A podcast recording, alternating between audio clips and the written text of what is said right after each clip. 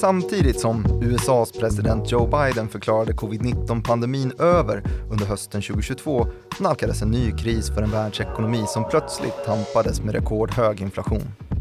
I potten låg ett centralbanksexperiment med det finansiella systemet som snart skulle fylla moppe och när siarna sagt sitt tycktes allt komma ner till en enda sak.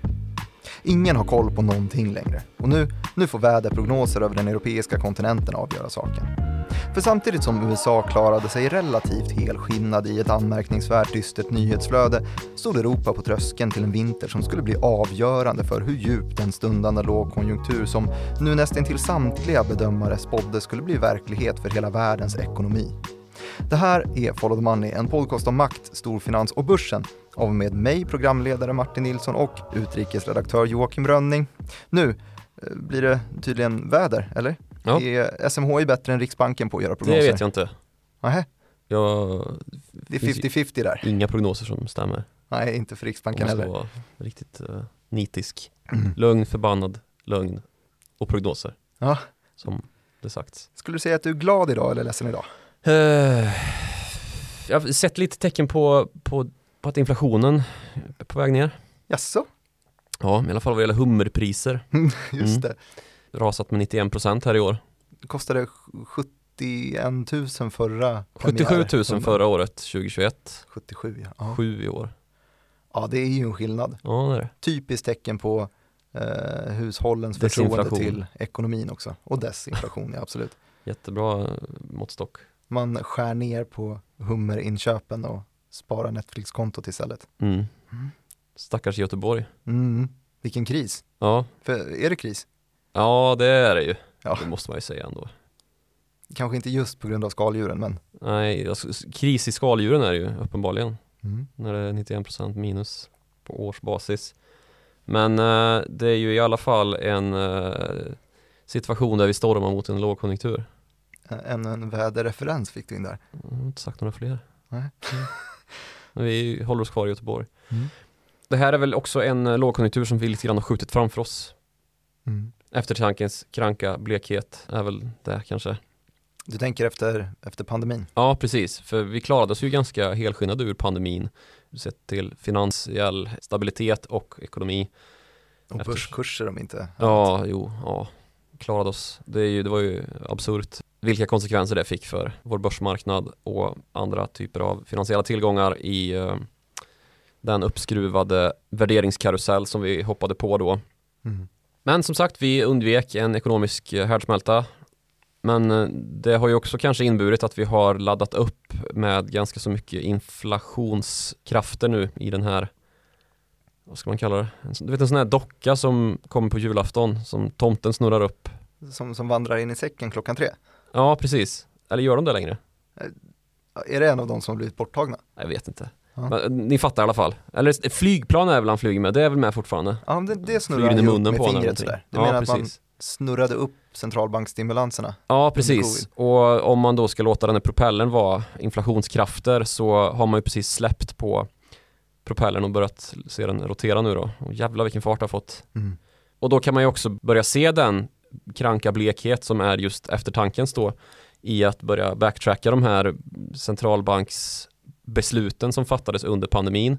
Man borde kanske inte snurrat upp den så mycket. Man kanske inte borde fokuserat så extremt mycket på att alla de här inflationsdrivande krafterna var transitory som man kallade det. Alltså övergående. Just det, för det är någonting som eh, centralbanker pratade om under pandemin och sen så försvann det ur ja, kommunikationen. För det, det handlar ju jättemycket om retorik när det kommer till centralbanker ju. Att man ska styra folk och fäs lynne kring vad pengar är värda lika mycket som vad räntan faktiskt sitter i. Det är ju liksom det fundamentala verktyget som man använder sig av. Men det handlar ju också väldigt mycket om att kommunicera. Mm. Och kommunicerat har man ju fortsatt med och allt skärptare ton, allt mer skärpt ton. Vilket bland annat då har navigerats, eh, alltså upp den här skärptheten genom att ta bort ord som transitory, att man tar inflationen på större allvar än vad man gjorde då helt enkelt. man tror inte längre på samma sätt att det här kommer ju bara flyga ut genom fönstret och vara borta snart.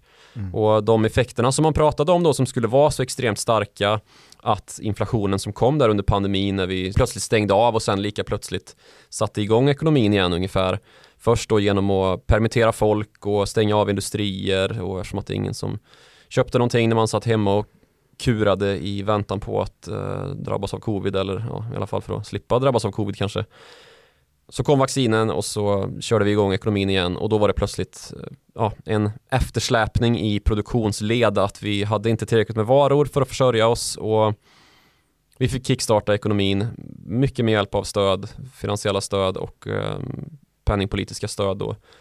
Och det här är någonting som centralbankerna inte riktigt var vana vid, den här typen Nej, av det, utbudschocker. Det var ju en situation som vi inte har sett i den moderna ekonomin egentligen. Och då säger nu kritiker, eh, många till och med, att eh, centralbankerna har varit lite för kvantitativa i sina modeller. Mm. Att man kollar på siffrorna, tolkar dem precis som man alltid tolkat siffrorna, men man har inte riktigt den här vad ska man säga, kvalitativa touchen att eh, se, bör jag värdera den här utbudsdrivna inflationen på samma sätt som jag gjort de senaste 10, 15, 20 åren. Man är helt enkelt dålig på prognoser. Ja, så kan det, så kan det nog vara faktiskt. Och det det mesta har handlat om har ju varit leverantörskedjorna ju. Mm.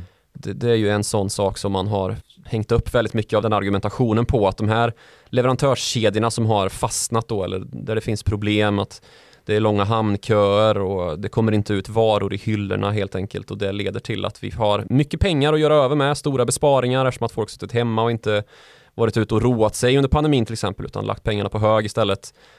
De pengarna kan vi inte använda eftersom att det då saknas utbud när väl man får komma ut igen då ur sin eh, covidbunker. covid-bunker och då blir effekten istället då att man ja, lever på precis som man gjorde innan men till en högre kostnad då eftersom att det finns färre varor att slåss om med de pengar som finns i samhället och då har vi inflation helt plötsligt. Mm.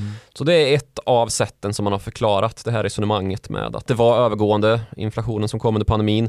Ett annat är att vi har haft en globaliseringsvåg i eh, världsekonomin de senaste 50 åren ungefär och att då detta ska ha lett till att vi har kommit ner så pass mycket i marginalkostnader för att tillverka saker för att vi har flyttat till där det är billigast och mest effektivt att göra saker och på så vis då pressa ner inflationen genom att vi har en så slimmad världsekonomi.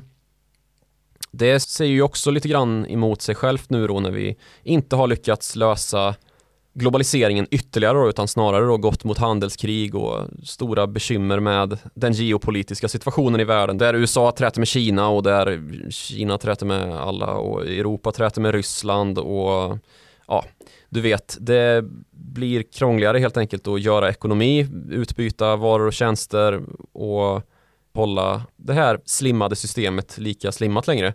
Så den här trenden har ju kanske kommit lite på skam att globaliseringen bara ska fortsätta och fortsätta och att det finns liksom en naturlag att det kommer fortsätta så. Det har ju kanske inte riktigt visat sig vara faktum då mm. de senaste åren. Men så utifrån de här liksom koncepten då så visst det kanske var rätt. Det kanske finns bakomliggande faktorer som hade gjort att det hade löst sig. Men sen så hände ju någonting i Europa som lite grann eh, blev punkterande för den synen då. Och det var ju när Europas energipriser plötsligt började skena.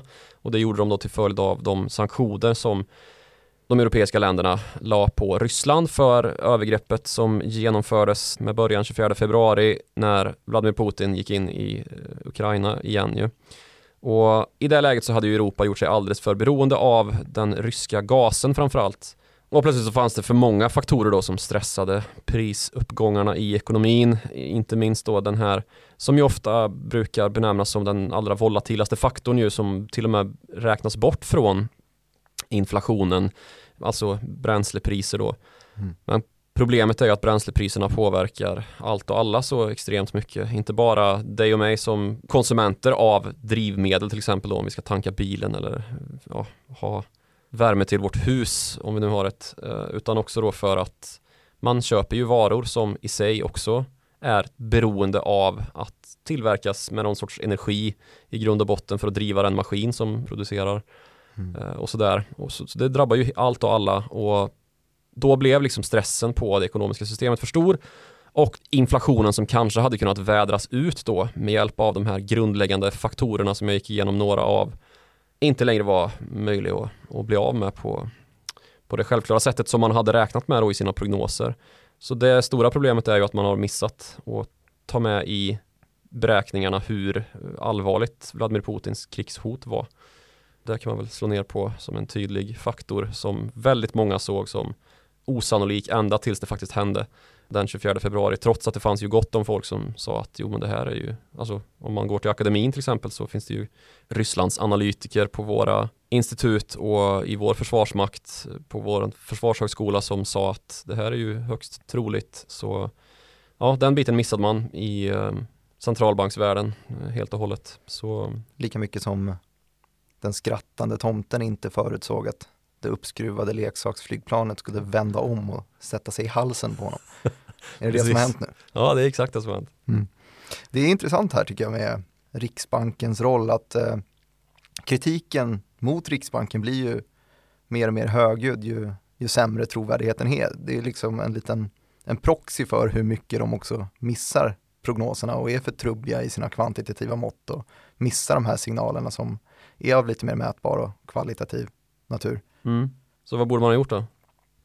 Man borde avvecklat Riksbanken kanske. Ja. Nej, men jag läste, det är alltid kul att, att få läsa om centralbankskritiker för det finns inte så pass många. Det är, de har en liten uppburen ställning, Riksbanken, framförallt i, i Sverige, men kanske resten av världen också. Jag läste en blogg, Andreas Berg är docent i nationalekonomi på Lunds universitet och, och han skriver eh, ett par punkter som är lite intressanta. Eh, Riksbanken har ju då den här uppburna ställning. Det är bland de fetaste jobben du kan, du kan få som akademiker. De plockar ju in framförallt ekonomer då och eh, plockar väl in några med masterutbildning men de flesta har ju doktorerat om man ska få, få jobb på eh, Riksbanken. Nördar. Det krävs en, en doktorsexamen exakt. Du vill jobba där du?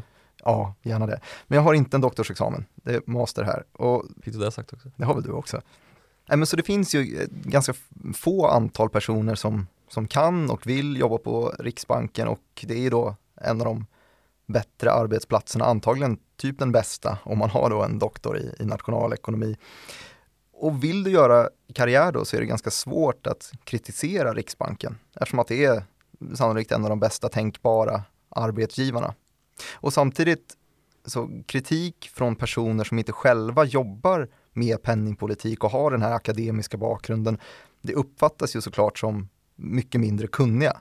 Som, som typ ekonomijournalister eller fondförvaltare eller, eller sådana löst bankfolk.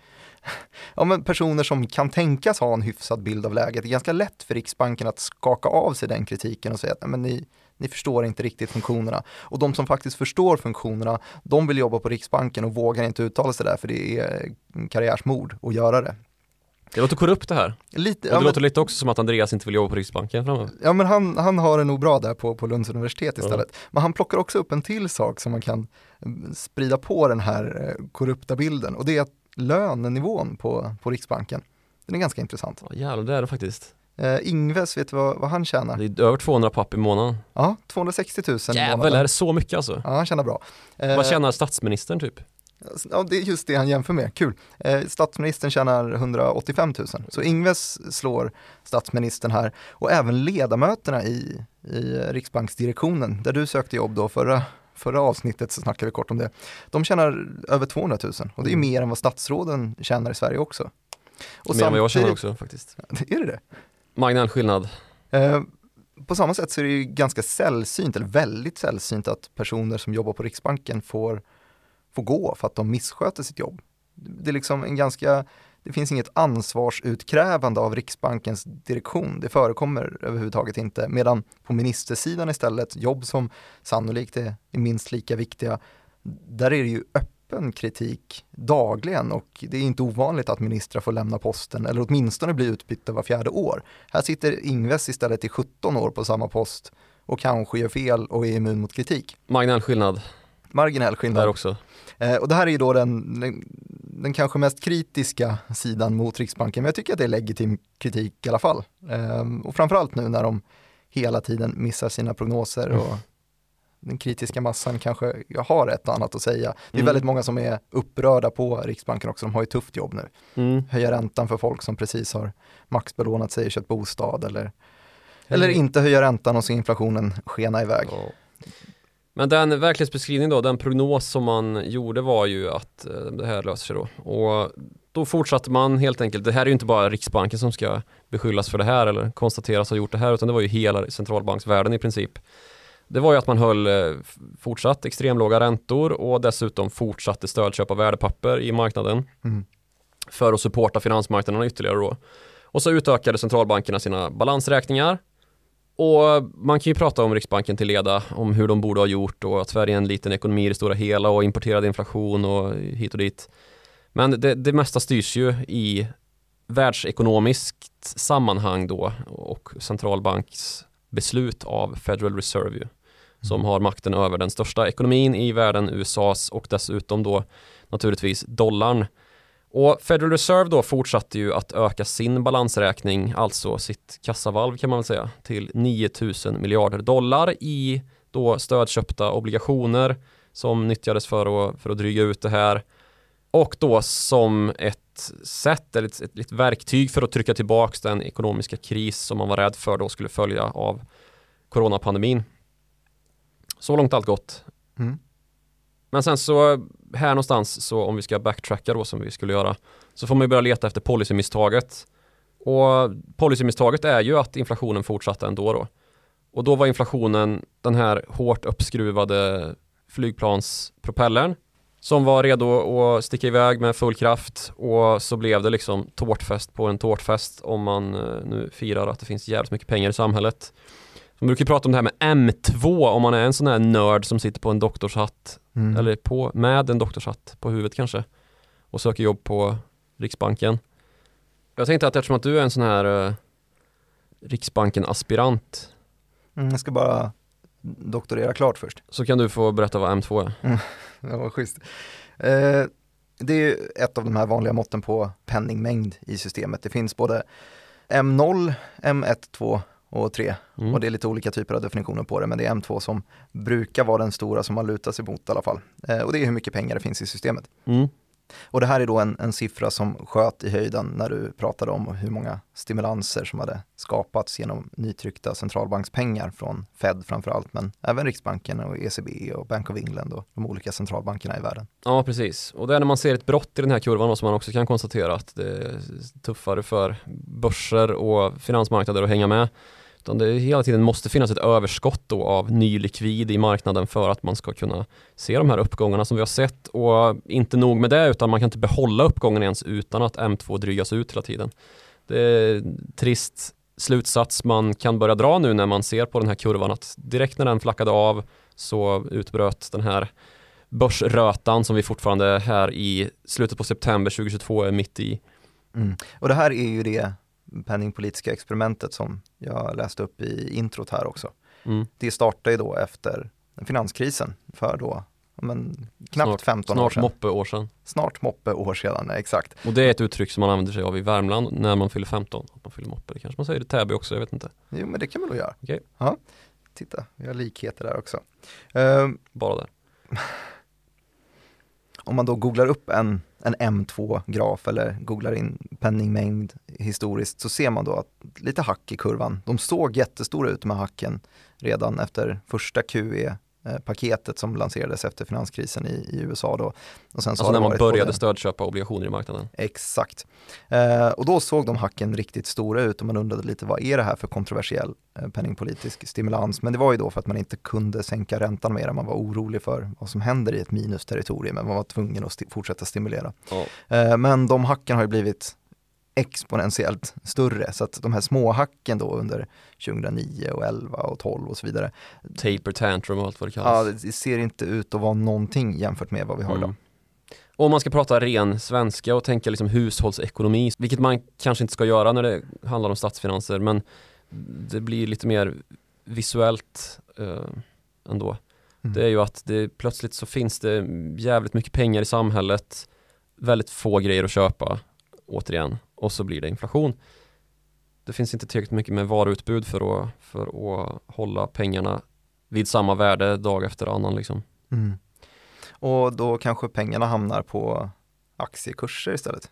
Ja, initialt tills det behövs ätas och sånt. Mm, just det. Ja. Men om man sitter på alldeles för mycket pengar i alla fall så, Ja, så eh, har man i alla fall sett att det finns ett, ett samband mellan ett initialt och, samband mellan mem-aktierally och man ska köpa kryptokonst, Mm. JPEG-filer för 70 miljoner dollar och eh, ökad M2 ja, det finns det. och hummer för 77 000 kronor. Precis, 177 000 kronor.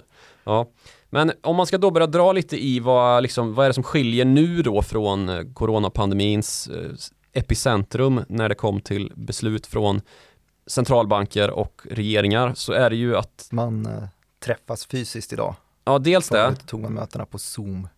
men en betydande skillnad då från i mars 2020 när den senaste perioden av hög volatilitet på finansmarknaden var aktuell på samma sätt som den är nu då, det är att centralbanker och finanspolitiker på den tiden, eh, på den tiden, det låter som att det var hundra år sedan, för två och ett halvt år sedan helt enkelt, det var ju att man då var helt enade liksom.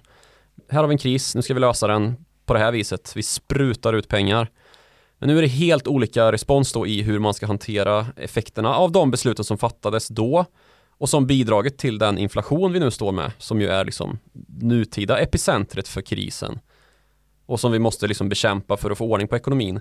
För nu drar man ju åt helt olika håll då. Politikerna vill fortsätta stimulera för att det är så man får hushåll att stå kvar på fötter och det är så man framförallt eh, blir omvald i politiska led för att man inte vill ha missnöjda väljare när det är dags för valdag. Mm. Så kallad valfläsk kanske. Precis, och samtidigt så vill centralbankerna ju strama åt för att det är det sättet man använder ränta å- på för att helt enkelt höja den och då dra ner takten i ekonomin, kanske vålla en liten, liten lågkonjunktur i värsta fall, men inte mer än så. Och så har man fått bukt med inflationen helt enkelt för att eh, takten i ekonomin har kommit ner och pengar har inte längre den här risken för att minska i värde från en dag till en annan då. Jag tycker att det, det har förändrats otroligt snabbt. Någonting som skulle kunna exemplifiera mindsetet under sommaren 2020 är ju, eh, kommer du ihåg Österrikes hundraåriga obligation? Mm, den kommer jag ihåg, den skrevs det om. Den tog, tog mycket rubriker. De alltså, österrikiska staten eh, emitterade en obligation med 100 år i löptid, extremt lång duration, Mm. eh, till, eh, till räntan 0,88 procent. Så då får man alltså, om man köper den evigt, 0,88 procent avkastning per Mm. år.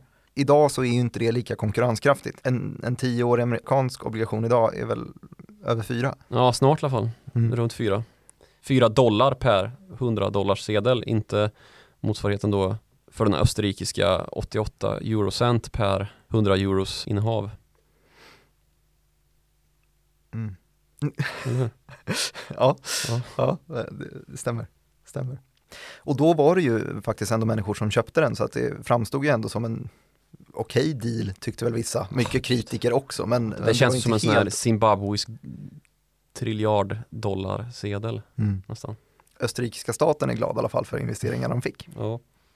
Ja, det är en väldigt bra bild av var eh, vi låg någonstans i eh, känsloläget där i, när var det, sommaren 2020? Ja exakt. Ja. Men nu då den här konflikten som har uppstått 2022 så är det ju så att saker och ting nu har gått så långt att det tycks vara mekanismer som börjar gå sönder lite grann. När man sliter dem åt så pass olika håll som man gör och ett ännu bättre exempel på det här än det svenska valet där vi såg ett regeringsskifte det är ju Storbritannien Mhm. som plötsligt har enligt den före detta amerikanske finansministern Larry Summers nu förvandlats till ett u-land. Vad vad var argumenten från Larry? Jo men i, på måndagen här den 26 september 2022 så tvingas Bank of England rycka ut och stämma i bäcken lite grann med uppskruvad retorik för att behålla trovärdigheten i den valuta man eh, agerar över, alltså pundet då.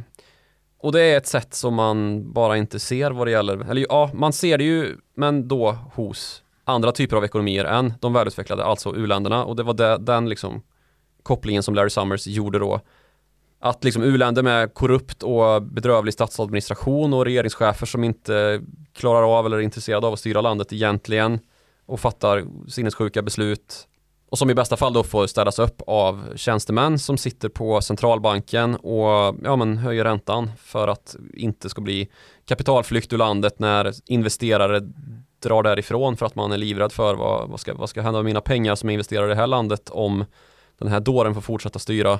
Mm. Detsamma tycks nu ha hänt i Storbritannien då under uh, inledningen på den här veckan och det hela tog sin början då på fredagen när den uh, nytillträdde finansministern då under Liz Truss regering, Kwasi Kwarteng, höll sitt uh, första stora anförande om ett nytt skattepaket, eller ett nytt bud- en minibudget som man kallade det. Mm. Och det här är alltså då de som har tillträtt i spillrorna av det politiska kaos som var Boris Johnsons regering och det som den här minibudgeten gick ut på då, det var ett stort stimulanspaket för eh, britterna. Och det var ett stimulanspaket som väckte en del anstöt för att det premierade dem med de allra högsta inkomsterna. Och till och med ganska många av Tory-ledamöterna, alltså de konservativa då, partikamrater till Kwasi Kwarteng och Liz Truss som opponerade sig öppet mot det här att, eh, ja men, är ni galna ungefär. Så vad innehöll paketet då? Ja, det innehöll att man skulle bland annat inte genomföra skattehöjningar på företag. Man skulle dessutom dra ner skattsatserna för den allra högsta inkomstklassen som finns då. Och det här gör man till en stor kostnad som man inte har finansierat på annat sätt än att man kommer behöva gå till obligationsmarknaden. Och man har dessutom då kommit ur ett läge där man just har utfäst stora stöd för de brittiska hushållen då som ska klara sig igenom den här vintern med skenande energiräkningar ju. Så de hoppas kunna gå till obligationsmarknaden med en hundraårig Ja men typ, i alla fall så hamnade då den här respekterade centralbanken Bank of England i en rätt grisig sits. För om de inte höjer räntan i det här läget då så riskerar de ju få se pundet kollapsa och att det leder till en ekonomisk chockvåg som ju drabbar britterna i nästa skede då. Och om de agerar med räntehöjning för att försvara pundet så ser man ju samtidigt ut som ett u-land så det är pest eller kolera liksom. Mm. Och det är just den här fighten mellan finanspolitiken ja, och penningpolitiken. Det blir ju det. Och så kan man ju verkligen ifrågasätta hur ser liksom korrespondensen ut mellan The Exchequer, alltså deras finansdepartement och eh, Bank of England. Det verkar ju inte vara något vidare. Trots att de har möten två gånger i veckan, finansministern och eh, Bank of England-ordföranden. För det är bara någon vecka sedan som eh, det tillkännagavs då att Bank of England inte bara planerar att göra quantitative tightening som det heter, alltså att man börjar sälja av sina stora innehav i obligationer som man har köpt upp för att stötta finansmarknaderna under quantitative easing. Just det, man ska minska M2. Ja, precis. Utan att det, det som har gått från att man ska göra det till att man faktiskt nu kommer göra det. Uh, och det beskedet lämnades alltså förra veckan på tal om retorikförändringar då som ska styra penningpolitiken och justera förväntningar ute i såväl hushåll som hos företag då så jobbar man nu än mer mot att snart agera. Så då är det ju ganska bra om de här tillgångarna har något värde också. De här obligationerna som man har då i sitt kassavalv om man så säger. Och så plötsligt så tar Kwasi Kwarteng, alltså den nytillträdde brittiske finansministern ton och så får vi se ett blodbad i brittiska obligationer som nu alltså ska säljas av då. Så det regeringen gjorde var liksom att både hugga huvudet och svansen av den eh, egna statskassan eh, ungefär. För man sänker inte bara värdet på de obligationer som, som ligger hos Bank of England och som ska då, ja men som ska betalas tillbaka någon gång i framtiden, ganska snar framtid dessutom. Man tvingar också Bank of England att ryta ifrån mot finansmarknaden som säljer av pundet. Det var ju ner med 5% också en rörelse man egentligen bara ser typ riktiga uländer drabbas av i händelse av att eh, diktatorn gör något illavarslande utspel. En ytterligare konsekvens blir att man inte kommer kunna finansiera det här skattesänkningspaketet på något sätt, för det kommer ju kosta pengar. För man ska ju naturligtvis inte dra ner i någon annan ände. Det var man ju jättetydlig med att alla utfästelser som har gjorts fram till 2024, jättestora infrastruktursatsningar till exempel, de löper på. Så nu är ju frågan liksom hur, hur ska det här gå till? Och det är ju det som leder till att marknaden helt enkelt säljer av pund och obligationskurserna rasar för att det är ingen som vill äga någonting. När man har sådana här politiker som lovar runt men sen, ja, vad det verkar, håller tunt då. Mm. Det här låter ju helt ogenomtänkt och huvudlöst och svaret blir obenhörligt från marknaden. Det här är ett roligt skede som vi pratade om för tre veckor sedan. Ja, visst är det. Ja, just det här, fighten mellan finanspolitik och penningpolitik. eh, hur den kan påverka övriga länder runt omkring, vilken väg man vill gå. Ska man låta penningpolitiken ta tonen, skicka ner ekonomin i en recession och försöka resetta, starta om? Eller bryr man sig mer om ja, väljarna, folket för stunden Mm. och eh, låter finanspolitiken styra istället, se till att det blir en så mjuk landning som möjligt. Kanske på bekostnad av inflation, menar i alla fall alla centralbanksledamöter. Eh, Och vi pratade just om om det blir olika beslut i olika länder. Eh, England är ju som sagt ett eget land och med en egen valuta. Hur kan det här då beslutet påverka övriga världen? Ja, det fick vi se på valutakursrörelserna helt enkelt. Mm. Och jag gissar att fortsättningen i det hela, nu har inte jag läst hela Larry Summers eh, åsikter om det här, men England i sig har ju varit det finansiella centrumet, blev i alla fall fick lite frågetecken efter sig efter att de eh, omröstade om Brexit här eh, 2016. Ja. Eh, då började det i alla fall röra sig mot att ja, vi kanske ska försöka skapa ett eh, finansiellt centrum som faktiskt är med i EU. Det öppnades dörrar både i Frankrike och i Tyskland och Polen ville ha, men jag vet inte om Amsterdam var ju ganska högt upp på listan också, Nederländerna med eh, Men det är väl fortfarande London Ja, absolut det. som styr hela det där. Men eh, frågan är om det här kanske har försämrat förutsättningarna ytterligare för att få vara det finansiella centrumet. Så det planen var ju att man skulle låna upp typ 500 miljarder pund i ett läge då där räntorna redan skenar och där man då häller liksom diesel på den här inflationsbrasan genom att komma med det här paketet i det här läget. Det osar ju allt annat än trovärdighet för den brittiska regeringen och eh, ja men som sagt svaret från marknaden var ytterst obönhörligt. Det var ju ett blodbad i den brittiska finansen under måndagen sen. Mm. Det går desto bättre för deras eh, amerikanska överherrar numera. Vad gäller valutakurs. Ja, precis. Mm. Det är verkligen någonting. Jag har sett på ett par olika jämförelser mellan de olika valutorna. Sverige ligger ju typ i botten Ja. på hur eh, vår valuta har Jag utvecklat tror sig. pundets utveckling är i paritet med svenska kronans utveckling. Det är vi och Venezuela och England. Ja. Härligt. Ehm, ja, dollarn stärkts Mm. som bara den. Kostar ehm, över 11 kronor idag. Det är sjukt det. Jag har ju någon sån här, när jag började inte intressera mig för ek- ekonomi, det skulle vara skittråkigt eh, då med, men när jag satt och väntade på att Bolibompa skulle börja när jag var liten Mhm. så var det alltid A-ekonomi det sista som hände innan och då blev det ju liksom att de gick igenom valutakursrörelser för dagen, det sista som hände, absolut sista i programmet innan eh, Björnes magasin kom på. Mm. Och då, så min mentala bild över vad en dollar ska kosta från när jag var barn då, det är sju spänn. Lika högt som Duplantis hoppar. Ja, i den här kassa AMF-reklamen i alla fall. Ja, det, den bilden är ju krossad. Ja, eh, för han hoppar inte 11 meter ens i en AMF-reklam. Han hoppar väl inte riktigt sju heller. Nej, sex men i den här någonting kanske. kassa AMF-reklamen som är helt ologisk. Ja. ja. Kommer vi inte få spons från dem. Nej, det var tråkigt. Men kan inte du förklara för mig då, vad är det som har gjort att det har blivit så här? Dollarn inte kostar 7 kronor längre som det gör i mitt huvud. Ja, men det finns väl två stycken eh, tydliga svar. Det finns säkert fler eh, effekter på den här listan som man kan fylla på med. Men räntehöjningen har varit eh, snabbare, starkare i USA än i övriga länder. Eh, det gör ju såklart att det blir mer attraktivt att eh, lägga sina pengar i den hamnen. Och på tal om hamn så är det ju också just den statusen som valutan har. Det är Ja. en safe haven. Framför andra Eh, just nu. Exakt, och det gör ju då också att när det skakar runt om i resten av världen så vill man hellre ha sina pengar där än i u-landet Ja. England. Precis. Särskilt när den amerikanska ekonomin är ganska så strukturellt ohämmad jämfört med många andra ekonomier just nu. Just det, de har inte samma energibekymmer. Nej, de har inga energibekymmer. De är ju nettoexportör av eh, energi liksom. Så Det är ju Sverige också. det? Ja, just det. Vi var bara kopplade till, till den här EU-marknaden och hade ställt till det lite för oss. Mm.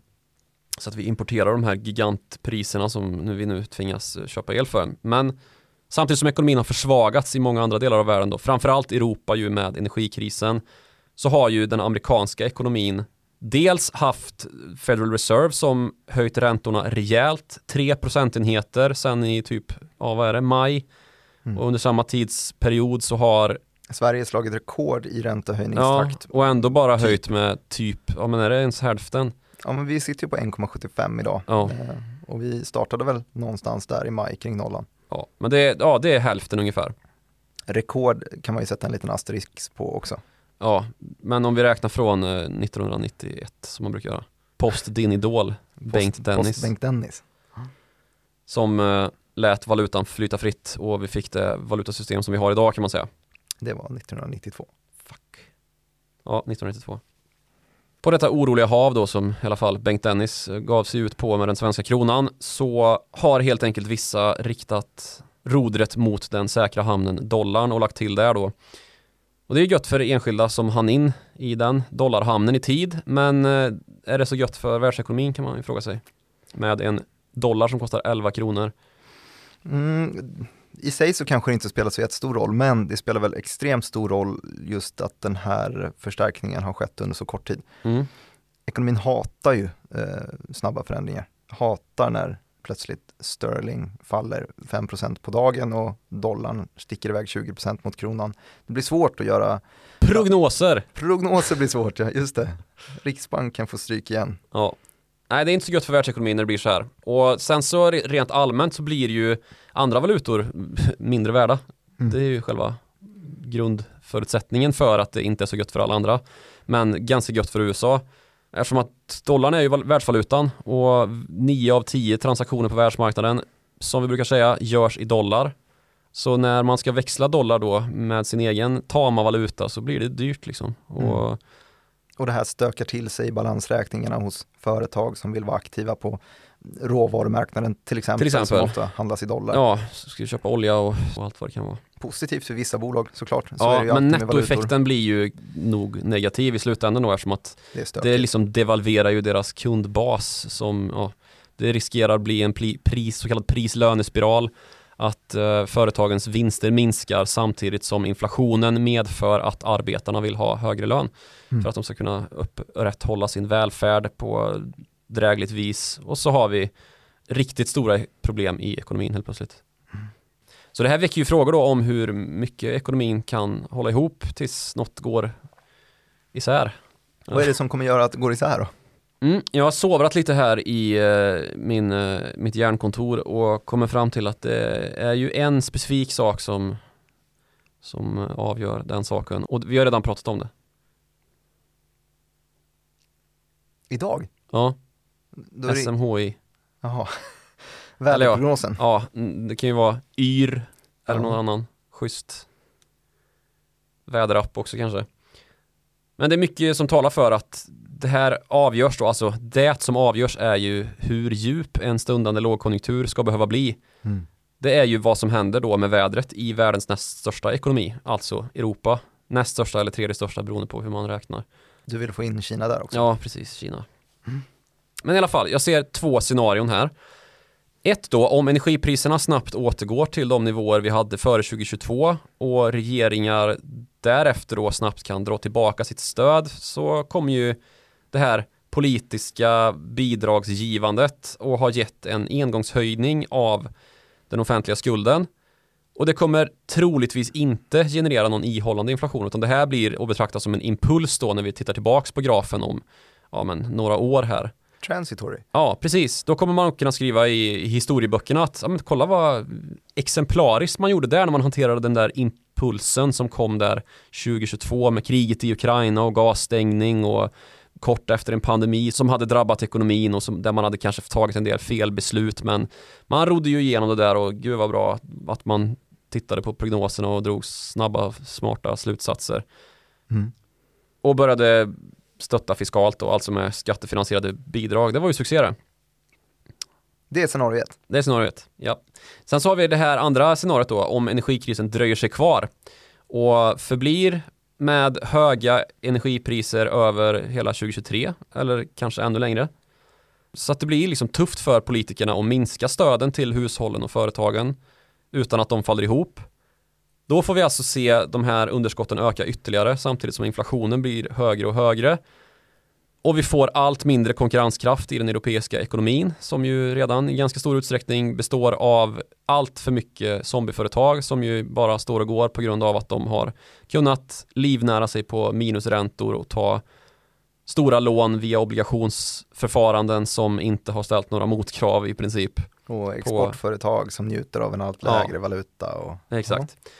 Men i alla fall, i det här läget då om inflationen fortsätter att bli högre för att vi förmodligen får börja vänja oss vid elavbrott, nedstängningar för att ransonera energi om det skulle gå åt pipan då med energiförsörjningen så då kommer det ju börja likna ett sånt här läge som vi hade i pandemin när regeringar samtidigt stöttade inkomster och begränsade utbudet.